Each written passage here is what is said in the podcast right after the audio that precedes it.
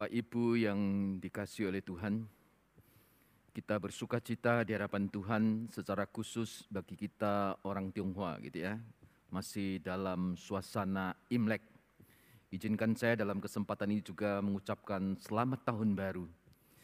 Kiranya di tahun baru Imlek ini anugerah sukacita yang melimpah yang datang daripada Tuhan juga menaungi kehidupan kita.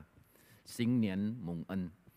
Mari Bapak Ibu kita akan bersama-sama menyiapkan diri kita untuk satu bagian firman Tuhan yang, yang akan kita baca bersama dalam kesempatan kita beribadah pada minggu ini. Kita akan berdoa dan mohon pimpinan Tuhan. Bapak Surgawi kami mengucap syukur kepadamu untuk tangan Tuhan yang menggembalakan akan hidup kami. Dalam pergantian penangganan lunar ya Tuhan, setahun lagi kami lalui bersama dengan Tuhan.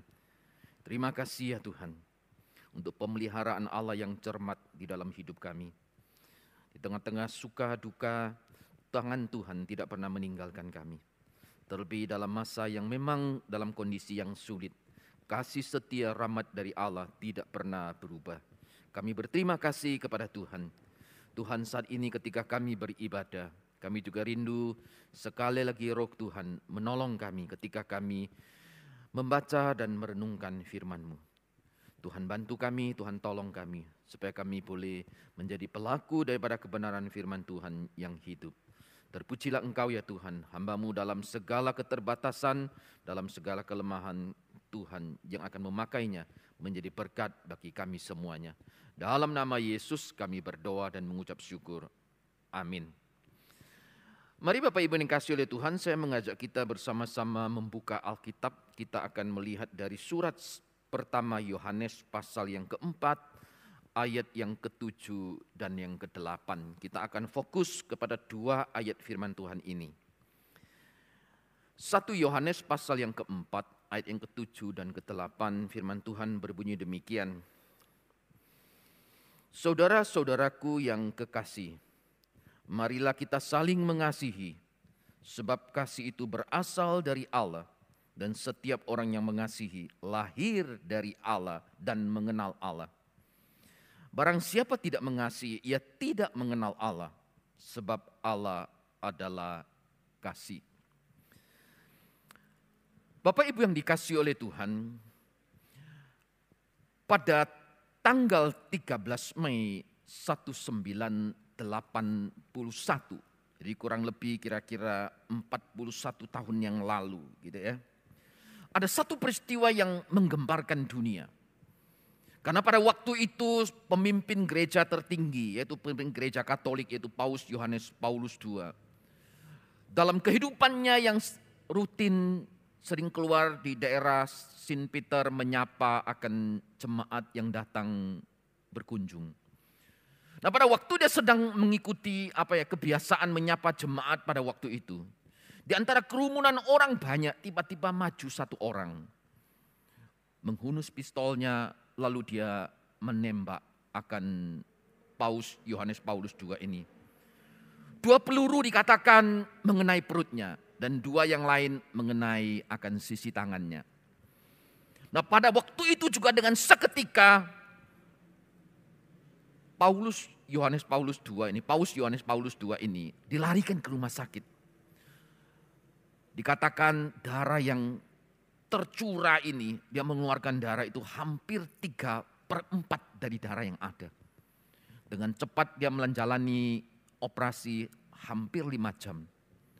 Dalam anugerah Tuhan jiwanya tertolong. Nah Bapak Ibu dikasih oleh Tuhan, pemuda yang menembak akan paus pada waktu itu adalah bernama Mehmet Ali Aksa. Pada waktu Paus masih ada di, dilarikan ke rumah sakit.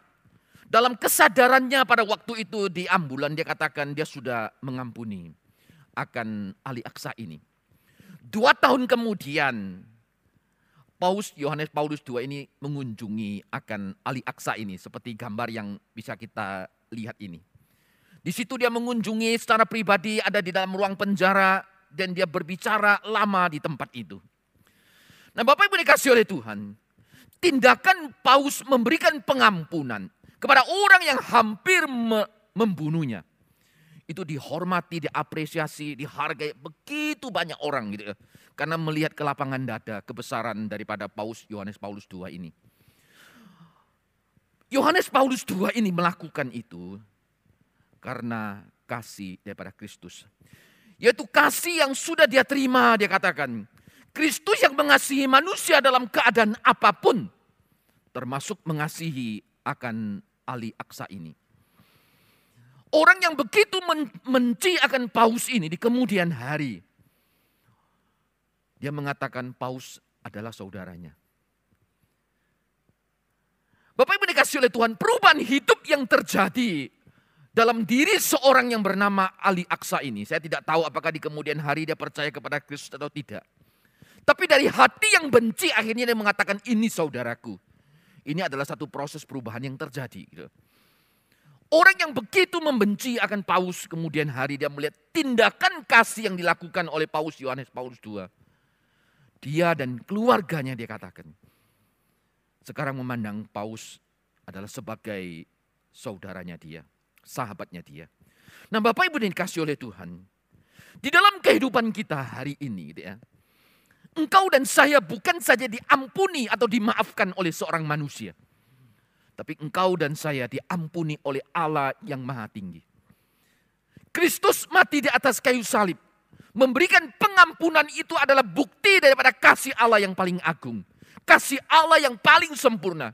Kepada engkau dan saya. Orang yang berdosa. Yang seharusnya mengalami murka daripada Tuhan. Tapi Tuhan mengasihi. Kita yang sudah menerima kasih Allah. Sekarang pertanyaannya, Sejauh mana kita menghargai kasih Allah.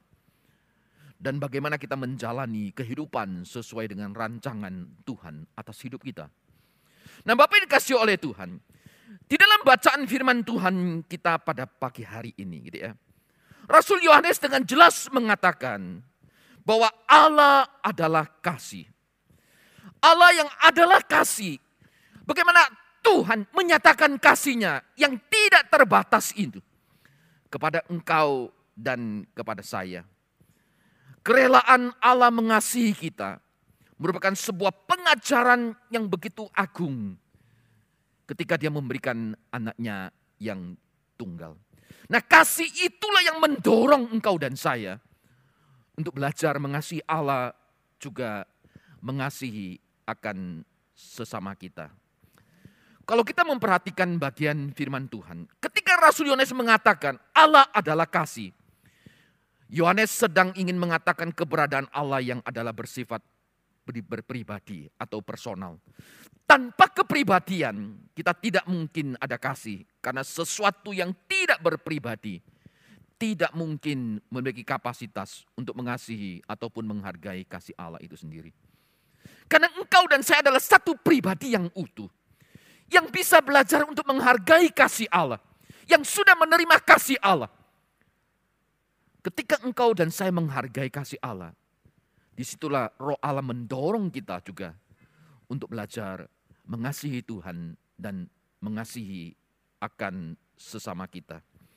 Kasih adalah satu elemen yang penting di dalam kehidupan daripada umat manusia. Gitu ya. Orang kayak itu kalau kita melihat gitu ya, untuk mendapatkan kasih orang rela membayar harga. Ada banyak kisah yang kita bisa ikuti gitu ya. Misalnya ada papa atau mama yang rela mempertaruhkan nyawanya demi anaknya.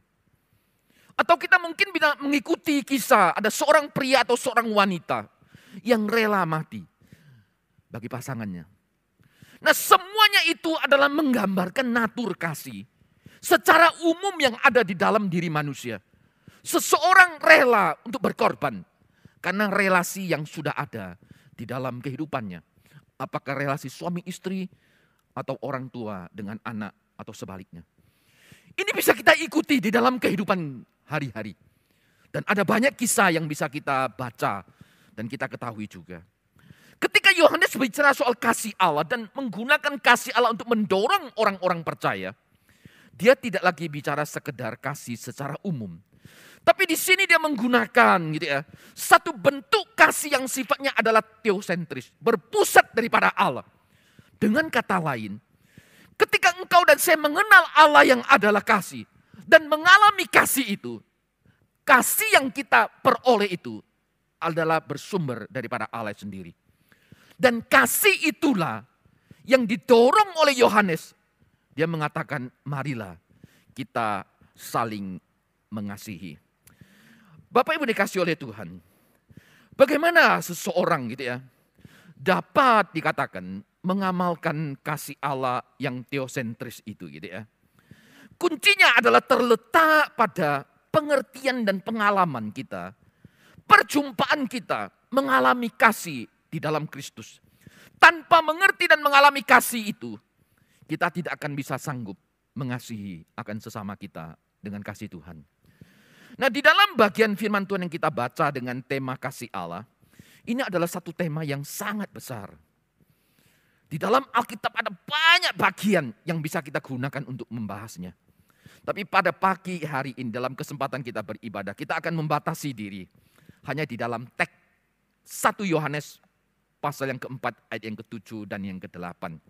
Nah di dalam bagian ini, bagaimana agar engkau dan saya ketika sudah menerima kasih Allah dan kita belajar bagaimana mengasihi orang lain juga. Bagaimana kita bisa mengaktualisasikan kasih itu di dalam kehidupan kita hari lepas hari. Maka Yohanes mengatakan di dalam bagian ini, yang pertama, ia harus sudah mengalami kelahiran baru dari Allah. Nah, kata dilahirkan itu menggunakan satu istilah yang ditulis dalam bentuk perfect.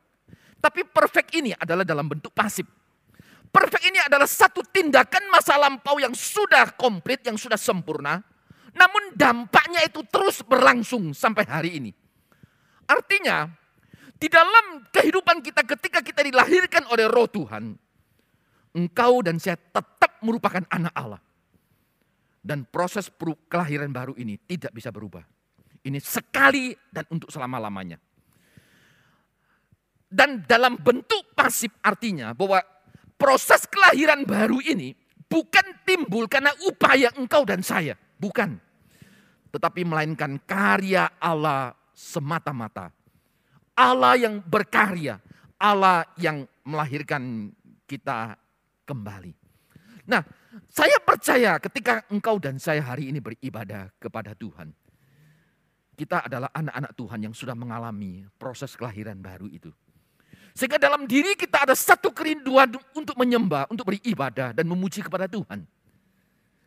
Proses kelahiran baru itu yang memampukan kita untuk menikmati akan kasih dan relasi persekutuan dengan Tuhan. Nah ketika kita bicara soal dilahirkan, maka di dalam Alkitab ada satu peristiwa contoh yang menarik. Yaitu Yohanes pasal yang ketiga. Yaitu yang mencatat tentang pertemuan seorang tokoh pemimpin agama Yahudi pada waktu itu yang bernama Nikodemus pada malam hari datang bertemu dengan Kristus. Nah di dalam dialog ini kalau kita perhatikan di dalam catatan Injil Yohanes pasal yang ketiga. Yesus mengatakan kepada Nikodemus, aku berkata kepadamu, sesungguhnya jika seseorang tidak dilahirkan kembali, ia tidak dapat melihat kerajaan Allah. Satu kehidupan yang baru, kehidupan yang kekal, menjadi bagian anggota keluarga kerajaan Allah. Nah Nikodemus pada waktu itu merespon bertanya, mungkinkah saya yang tua ini masuk kembali di dalam lahir ibuku dan dilahirkan? Yesus mengatakan apa yang dilahirkan dari air adalah air, apa yang dilahirkan dari roh adalah dari roh. Nah di situ Yesus ingin mengatakan, ketika dia bicara soal kelahiran baru, ini bukan lagi bicara soal kelahiran secara natural seseorang dari rahim mamanya, bukan. Tetapi ini bicara soal kelahiran kembali dari atas, dari roh Allah. Hidup kita yang sudah mati karena dosa. Sekarang dihidupkan kembali, dilahirkan baru. Oleh karena roh Tuhan. Nah di dalam perkembangan berikutnya kita melihat bagaimana pertumbuhan iman. Pengenalan iman Nikodemus terhadap Kristus. Dari percakapan malam hari itu. Ada satu progres kehidupan yang baru yang dialami oleh Nikodemus. Nah, Alkitab memberikan beberapa indikasi dengan sangat baik sekali. Di dalam Yohanes pasal yang ke-7. Ketika Yesus diperhadapkan dengan pemimpin agama dan para tua-tua waktu itu. Mereka ingin mendakwa Yesus. Tapi waktu itu Nikodemus tampil dengan gagah berani. Lalu dia membela Yesus dengan berkata, apakah hukum Taurat kita menghukum seseorang sebelum dia didengar dan sebelum orang mengetahui apa yang telah dibuatnya. Yohanes pasal yang ketujuh ayat 50 dan 51. Di sini ya Nikodemus membela Yesus di hadapan imam dan orang-orang Farisi dengan segala resiko yang dihadapi. Dan di ayat berikutnya Nikodemus langsung dicibir. Mereka berkata, apakah engkau juga orang Galilea? Ini adalah satu bentuk sindiran cibiran pada masa itu. Apakah engkau juga menjadi pembelot sama seperti orang Galilea ini, yaitu Yesus ini? Anda bayangkan Nikodemus seorang pemimpin agama yang punya posisi kedudukan yang terhormat. Dia harus rela mengorbankan itu. Lalu di dalam perkembangan tahap berikutnya kita juga membaca di dalam Yohanes pasal yang ke-19 ayat yang ke-19. Peristiwa ini tercatat setelah Yesus digantung di atas kayu salib. Juga Nikodemus datang ke situ. Dialah yang mula-mula datang waktu malam kepada Yesus. Kenapa kata itu dimunculkan waktu malam datang kepada Yesus? Karena itulah perjumpaan yang pertama Nikodemus secara langsung dengan Kristus. Ia membawa campuran minyak mur dengan minyak gaharu. Kira-kira 50 kati beratnya. Pada waktu itu ketika Yesus disalibkan, digantung di atas kayu salib. Semua murid-murid orang-orang percaya melarikan diri dalam ketakutan. Termasuk Petrus yang sangat berani itu. Pada waktu Yesus menghembuskan nafasnya. Nikodemus adalah orang yang maju untuk meminta mayat Yesus untuk dikuburkan dengan sesuai dengan tradisi Yahudi dengan cara yang sangat terhormat. Sehingga di dalam ayat ini dia katakan ia membawa campuran minyak mungur dan gaharu. Ini adalah satu proses pembalseman yang dilakukan pada waktu itu untuk menghormati orang yang meninggal. Anda bisa membayangkan resiko yang akan dibayar oleh Nikodemus pada waktu itu. Ketika dia meminta mayat Yesus, ada kemungkinan dia akan dianggap sebagai pembelot. Ada kemungkinan orang ini juga akan ditangkap. Karena Yesus dianggap sebagai penjahat pada waktu itu. Tapi dia lakukan itu. Nah pengalaman lahir baru inilah dikatakan yang membuat Nikodemus menempuh segala resiko. Membela Yesus di hadapan para imam kepala dan menguburkan mayat Yesus. Inilah wujud kasih Nikodemus kepada Kristus yang terlebih dahulu mengasihi. Pada malam perjumpaan dengan Yesus yang tercatat dalam Yohanes pasal yang ketiga itu. Ketika dia mengalami kelahiran baru itulah. Di situlah engkau lihat ada satu progres. Pertumbuhan iman yang terus menerus. Di dalam catatan Alkitab. Sampai terakhir dia menguburkan mayat Yesus. Namun di dalam catatan sejarah gereja, Nikodemus menjadi salah satu martir di gereja mula-mula pada waktu itu. Dia adalah orang yang memberikan hidupnya dan mati bagi Tuhan. Kenapa dia bisa sampai sedemikian? Karena kasih Kristus yang sudah dialami. Proses kelahiran baru yang sudah dia alami di dalam Tuhan. Kelahiran baru inilah. Dia mengalami hidup di dalam Tuhan maka tidak heran di dalam Injil apa surat 1 Yohanes pasal yang ketujuh, pasal yang keempat yang ketujuh. Setiap orang yang mengasihi dikatakan lahir dari Allah. Proses kelahiran baru inilah yang memampukan engkau dan saya untuk mengasihi akan Tuhan. Pertanyaannya hari ini adalah, apakah engkau dan saya sungguh sudah dilahirkan baru di dalam Kristus? Lalu yang kedua di dalam bagian firman Tuhan yang kita baca ini gitu ya. Dia katakan engkau juga harus mengenal akan Allah. Seseorang yang mengasihi akan Allah gitu ya. Mengasihi sesama, setiap orang yang mengasihi. Lahir dari Allah lalu dia katakan mengenal Allah. Lalu di ayat yang ke-8, barang siapa tidak mengasihi, ia tidak mengenal Allah. Artinya tindakan kita mengasihi itu keluar dari pengenalan akan Tuhan kita, Yesus Kristus. Nah kata mengenal di sini itu menggunakan satu istilah yaitu ginosko. Kata yang paralel yang sama dalam terjemahan Ibrani PL adalah kata yada. Kata mengenal di sini ini bukan sekedar tahu secara kognitif. Engkau bisa hafal seluruh Alkitab.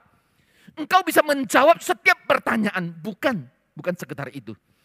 Tapi melampaui itu semuanya kata mengenal di sini adalah bicara soal satu relasi yang sangat intim yang terus berlangsung.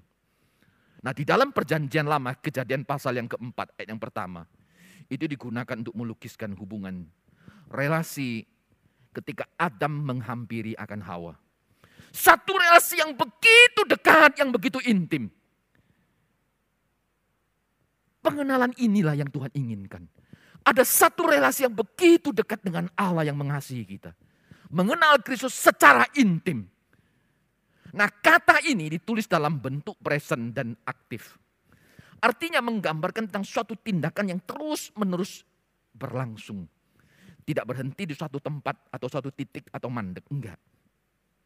Jadi proses pengenalan ini adalah suatu tindakan yang terus menerus.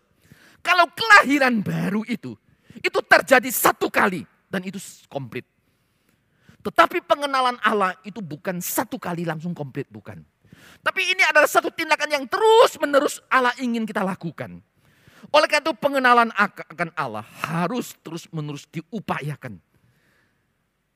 Baik engkau dan saya. Proses mengupayakan bagaimana? Adalah kita terus menghidupi dan membaca akan firman Allah. Memang betul pengenalan itu lahir dari pertama kali. Bukan karena tindakan kita, karena kita tahu. Pengenalan yang pertama itu lahir di dalam hidup kita karena kita sudah mengalami kelahiran baru. Tapi setelah itu, pengenalan akan Allah itu ditindak, dikaitkan dengan tindakan seseorang secara aktif untuk terus belajar mengenal Tuhan.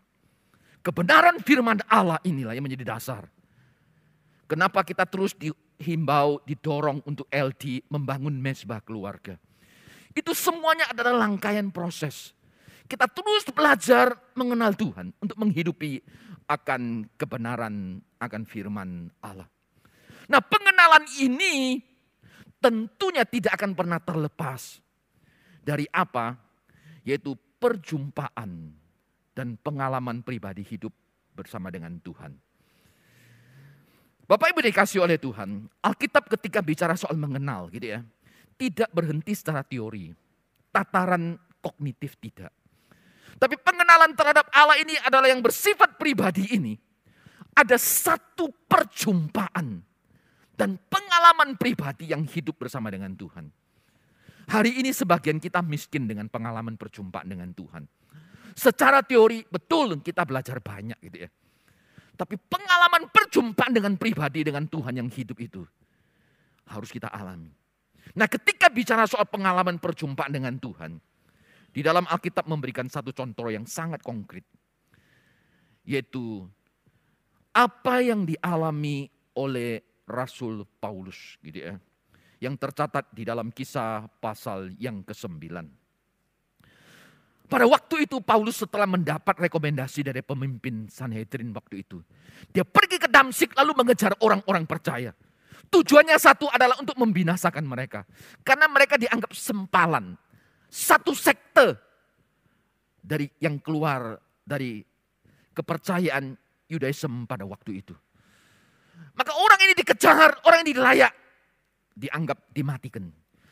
Nah dalam perjalanan ketika dia menuju ke Damsik itulah Saulus yang sebelumnya ini berjumpa dengan Kristus dan berubah berganti nama menjadi Paulus.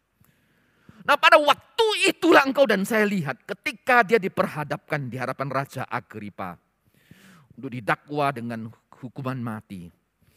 Waktu itulah Rasul Paulus bagaimana membela akan imannya. Dia menceritakan kenapa dia bisa berubah sedemikian. Orang yang dahulu sangat mengasihi dan hidup menurut tradisi Yahudi. Kenapa sekarang dia mengasihi Kristus dan rela mati-matian bagi Tuhan. Dia mengatakan sebab itu ya Raja Agripa. Kepada penglihatan yang dari sorga itu. Tidak pernah aku tidak taat. Penglihatan dari sorga itu kapan? Yaitu merujuk kembali kepada kisah pasal yang ke-9. Pada waktu dia bertemu dengan Kristus. Waktu itu dia mendengar satu suara dari sorga. Langit terbuka dan berkata. Saulus, Saulus kenapa engkau menganiaya aku? Lalu waktu itu Saulus berkata, siapakah engkau Tuhan yang aku aniaya, engkau aku aniaya? Akulah Yesus orang Nazaret itu. Padahal waktu itu dia sedang mengejar pengikut Kristus. Dia tidak langsung menganiaya Yesus. Karena Yesus sudah mati dan naik ke surga. Tapi ketika dia menganiaya gereja Tuhan. Di situlah sesungguhnya dia menganiaya tubuh Kristus. Maka Yesus katakan, Saulus, Saulus kenapa engkau menganiaya aku? Maka Paulus katakan sejak perjumpaan itu. Aku tidak pernah tidak taat. Ini adalah satu pengalaman pribadi. Yang secara langsung dialami oleh Paulus. Ini bukan lagi bicara soal teori atau kognitif, bukan. Tapi ada satu pengalaman yang sungguh-sungguh dia alami dalam perjumpaan dengan Tuhan.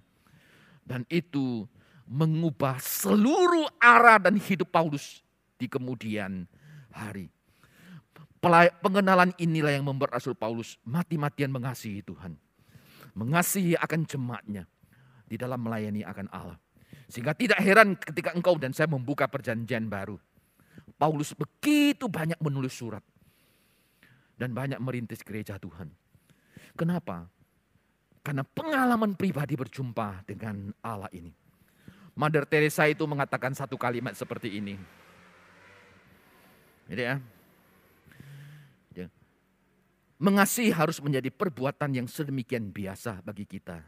Sebagaimana kita hidup dan bernafas hari demi hari sampai ajal menjelang gitu ya. Nah, ini yang dikatakan oleh Mother Teresa kalau engkau dan saya perhatikan di dalam ungkapannya bagaimana dia memahami bahwa tindakan kasih itu harus menjadi satu bentuk gaya hidup. Sebagaimana engkau dan saya menjalani kehidupan sehari-hari. Hidup bernafas sampai ajal itu menjelang. Bukankah ini yang juga dilakukan oleh Paulus kalau engkau dan saya membaca di dalam 2 Timotius pasal yang ke 4 ayat yang ke-6. Dia katakan mengenai diriku. Darahku sudah mulai dicurahkan sebagai persembahan dan saat kematianku sudah dekat. Pengalaman perjumpaan dengan Tuhan. Itulah yang membuat Rasul Paulus bagaimana menghidupi kasih Tuhan. Sebagai sesuatu yang biasa, demikian biasa. Seperti dia hidup dan bernafas. Dia melakukan banyak pelayanan dengan segala kesulitan dan tantangan. Sehingga Paulus pun mengatakan, aku tahu apa itu lapar. Aku, aku tahu apa itu telanjang. Aku tahu apa itu karam kapar. Dia mengalami begitu banyak kesusahan. Kenapa dia rela?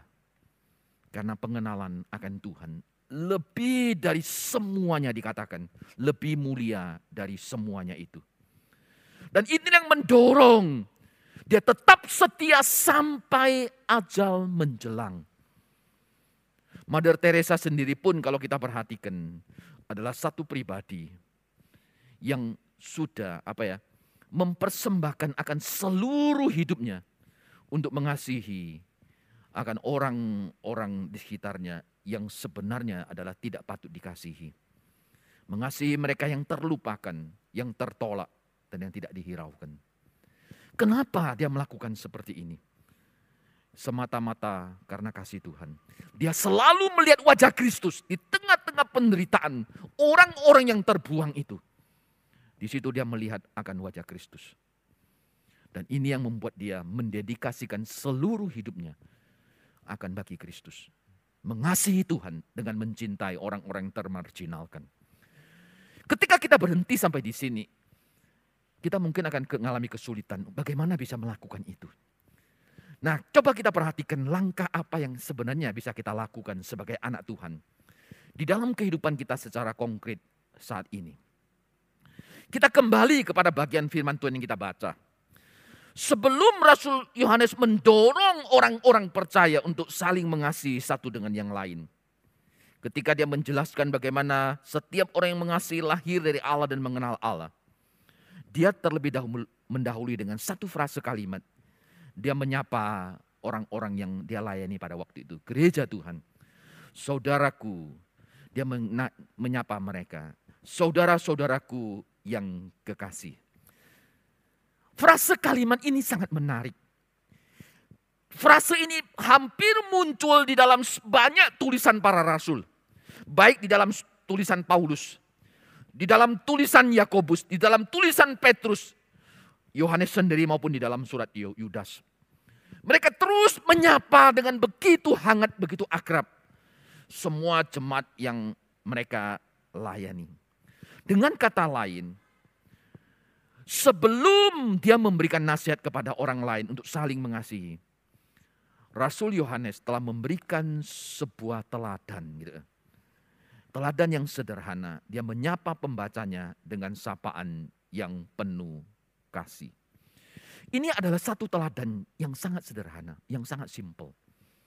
Sebelum dia mendorong orang-orang percaya saling mengasihi, mengasihi Allah dan mengasihi sesama, dia telah meninggalkan dan memberikan sebuah teladan, yaitu bagaimana dia menyapa jemaatnya dengan penuh kehangatan dan penuh kasih. Sehingga dalam sapaan itu dia menggunakan satu istilah agapetoi. Ya. Dia menyapa dengan kasih ilahi. Kasih Allah bagi mereka semuanya. Nah Bapak Ibu dikasih oleh Tuhan, ini mungkin kelihatannya sederhana gitu ya. Tapi tidak sederhana sungguhan. Ketika saya membaca, menyiapkan bagian firman Tuhan ini, sebenarnya firman Tuhan ini adalah menemplak saya dulu gitu. Karena saya bukan pribadi yang juga gampang untuk menyapa sungguhan berinisiatif menyapa dengan ramah. Saya juga banyak kesulitan. Kiranya Tuhan mengampuni gitu ya, menolong saya untuk belajar. Kelihatannya sederhana, simple. Namun tidak banyak orang yang mampu melakukannya. Sebagian orang cenderung cuek gitu ya. Dengan orang lain, kita tidak mau tahu. Apalagi kita hidup dalam kondisi zaman sekarang ini. Yang cenderung individualis. Tetangga kiri kanan pun kita tidak terlalu tahu. Ya, Apalagi engkau dan saya berada di satu gereja yang dikatakan gereja mega church, gereja yang besar. Biasanya gereja yang demikian itu cenderung disebut dingin. Karena tidak saling menyapa, tidak saling mengenal. Nah gereja harus banyak belajar menintrospeksi diri. Di dalam kehidupan kita sebagai anak Tuhan. Dalam satu komunitas orang percaya yang sudah mengalami kelahiran baru yang mengenal Kristus secara pribadi. Satu langkah yang sederhana dimulai, yaitu menyapa dengan hangat. Menyapa dan menyambut saudara-saudara kita. Di mana pun kita bertemu, terlebih ketika mereka datang ke rumah ibadah. Sehingga setiap orang yang datang beribadah di Gloria Kota Satelit merasa disambut, dihargai, dipedulikan. Kehangatan yang demikianlah yang diberikan oleh Rasul Yohanes. Ketika dia menasehati orang-orang percaya untuk saling mengasihi. Dia menyapa dengan penuh kehangatan. Ini langkah sederhana yang bisa engkau dan saya lakukan. Mari Bapak Ibu yang dikasih oleh Tuhan, kita belajar bersama untuk melakukan hal yang sama. Engkau dan saya sudah dilahirkan baru. Mari mengambil langkah ini. Saya akan menutup khotbah saya dengan satu kalimat seperti ini. Satu bentuk perbuatan kasih lebih bermakna daripada sepuluh ucapan kasih yang tidak pernah direalisasikan. Kita mendengar banyak, bicara banyak, termasuk saya. Selalu berhenti di situ. Tapi Tuhan ingin mengatakan, satu bentuk tindakan perbuatan kasih itu jauh lebih bermakna daripada puluhan atau ribuan ucapan kasih yang tidak pernah dilakukan. Mari kita bersama-sama melangkah, mengambil satu langkah yang sederhana, menyapa orang-orang di sekitar kita dengan penuh kehangatan. Menerima mereka sebagaimana Rasul Yohanes menyapa akan jemaat Tuhan yang ada. Kiranya Tuhan menolong engkau dan menolong saya. Amin. Mari kita berdoa.